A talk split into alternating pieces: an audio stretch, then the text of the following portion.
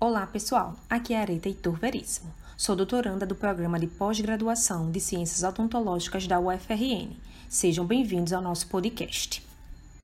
Hoje, queria falar com vocês sobre sistemas de fixação de sobredentaduras, em que discutiremos o artigo que relata uma análise de custo-efetividade de dois sistemas de fixação para overdenture mandibular.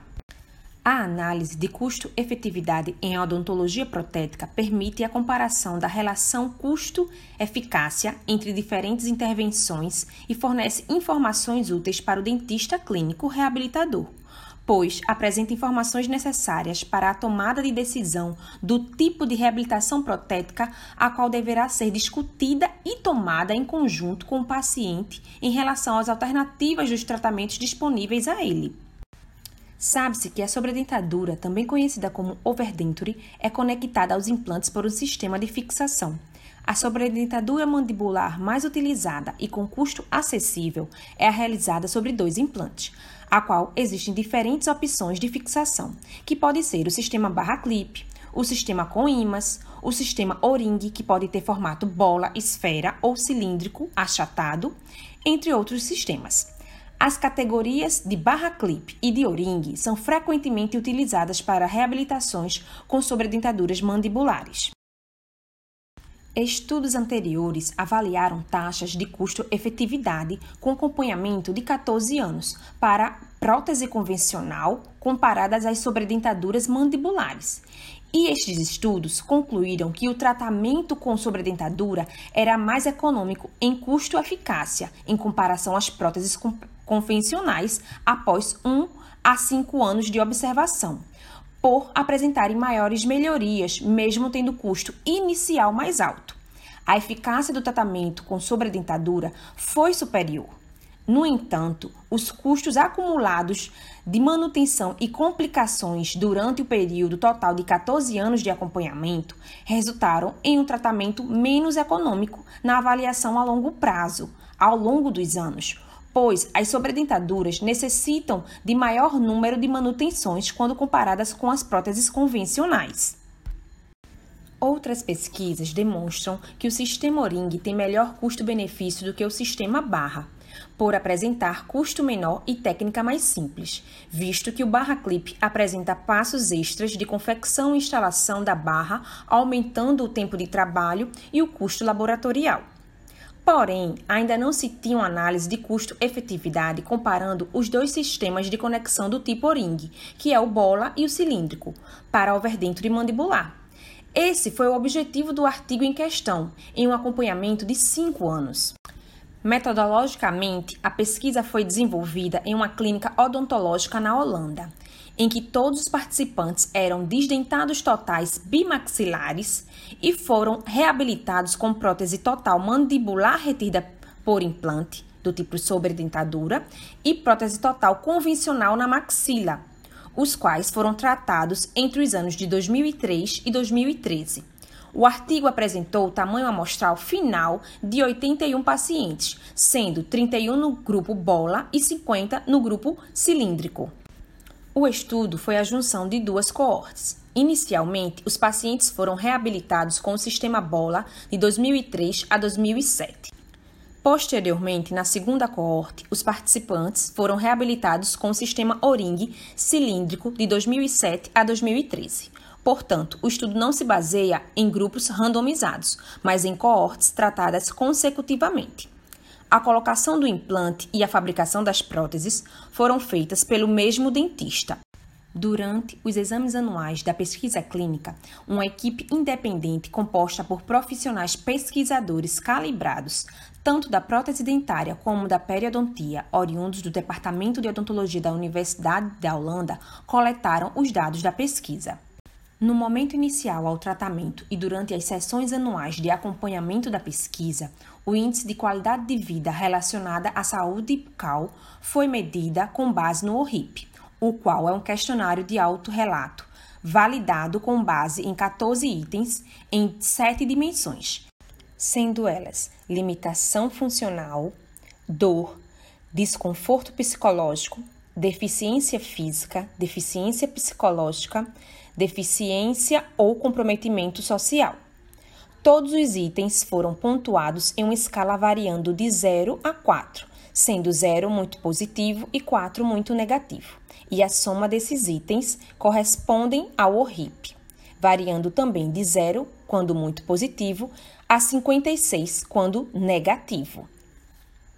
O efeito na saúde também foi calculado com base no ORIP, em que foi observado se existiu alguma redução na pontuação do ORIP, pois a diminuição do valor deste reflete uma melhoria no bem-estar da saúde bucal do participante, dessa forma fazendo uma observação comparativa dos valores para analisar os efeitos da saúde a longo prazo. Além disso, o momento da melhoria do ORIP também é importante porque os participantes preferem uma melhoria rápida e imediata, ou seja, a curto prazo, do que uma adiada, ou seja, tardia a longo prazo. Dessa forma, o estudo ao longo do tempo avaliou o ORIP inicial, comparando com os valores dos ORIPs posteriores durante os acompanhamentos de manutenção, fazendo uma média dessa evolução. O custo inicial da reabilitação também foi registrado e incluiu valores referentes ao planejamento pré-cirúrgico, à cirurgia de implante, custo do material e custo protético, incluindo honorários do dentista e do técnico. O custo de manutenção técnica por ano foi registrado, incluindo todos os materiais e taxas. Também incluiu reparos necessários nas próteses mandibulares e maxilares, todas as intervenções e substituições dos sistemas de fixação, novos implantes, se necessários, novas próteses, consultas de acompanhamento referentes a úlceras ou dores pós-instalação, além de pequenas intervenções como limpeza profissional das próteses no laboratório e reaperto dos pilares. Vale salientar que o foco do estudo foi a perspectiva do paciente, em vez de analisado o lucro para o dentista. Por isso, foi calculado o número médio de intervenções de manutenção por paciente, bem como as intervenções com alto custo e ou dias sem o uso da prótese pelos participantes por manutenção. Para os custos de manutenção técnica, como reparos ou substituição de componentes e confecção de novas próteses, foi realizado o ajuste da inflação, visto que uma parte foi reabilitada em 2003 a 2007 e outra parte da amostra foi reabilitada entre 2007 e 2013, com sistemas de fixação diferentes. Assim sendo, os valores variavam dependendo da época da reabilitação. Também foi analisada a aceitabilidade de custo-benefício e a acessibilidade para cada opção de tratamento. Como resultados, o artigo apresentou que o efeito positivo concentrou-se principalmente no primeiro ano, efeito pré e pós-tratamento, e não nos anos posteriores. Isso é explicado pelo fato de que a melhora no ORIP é observada principalmente após a instalação da sobredentadura, e não nos anos posteriores do processo de acompanhamento. O paciente se acostuma e não vê mais como melhora, e sim como algo intrínseco da reabilitação, com a vivência e o uso da sobredentadura. O custo inicial para o grupo Bola foi de 3.800 euros, variando entre 3.050 a 4.260 euros, e para o grupo cilíndrico foi de 3.580 euros, variando entre 3.050 a 4.010 euros. Tais valores demonstraram diferença estatística no custo entre os dois sistemas. Relativa à manutenção, as intervenções técnicas teve custo de 390 euros para o sistema Bola e 250 euros para o sistema cilíndrico. A manutenção não foi estatisticamente diferente, apresentando valores similares para os dois sistemas. Porém, a soma de todos os custos de até 5 anos de acompanhamento foi para o sistema Bola de 4.200 euros, variando entre 3.250 a 6.320 euros.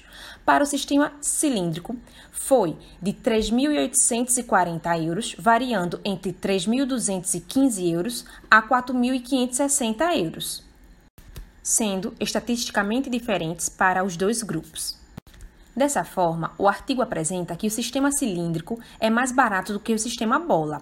Como consequência, na grande maioria dos casos defendido por eles, o sistema cilíndrico é uma solução dominante por custo mais baixo.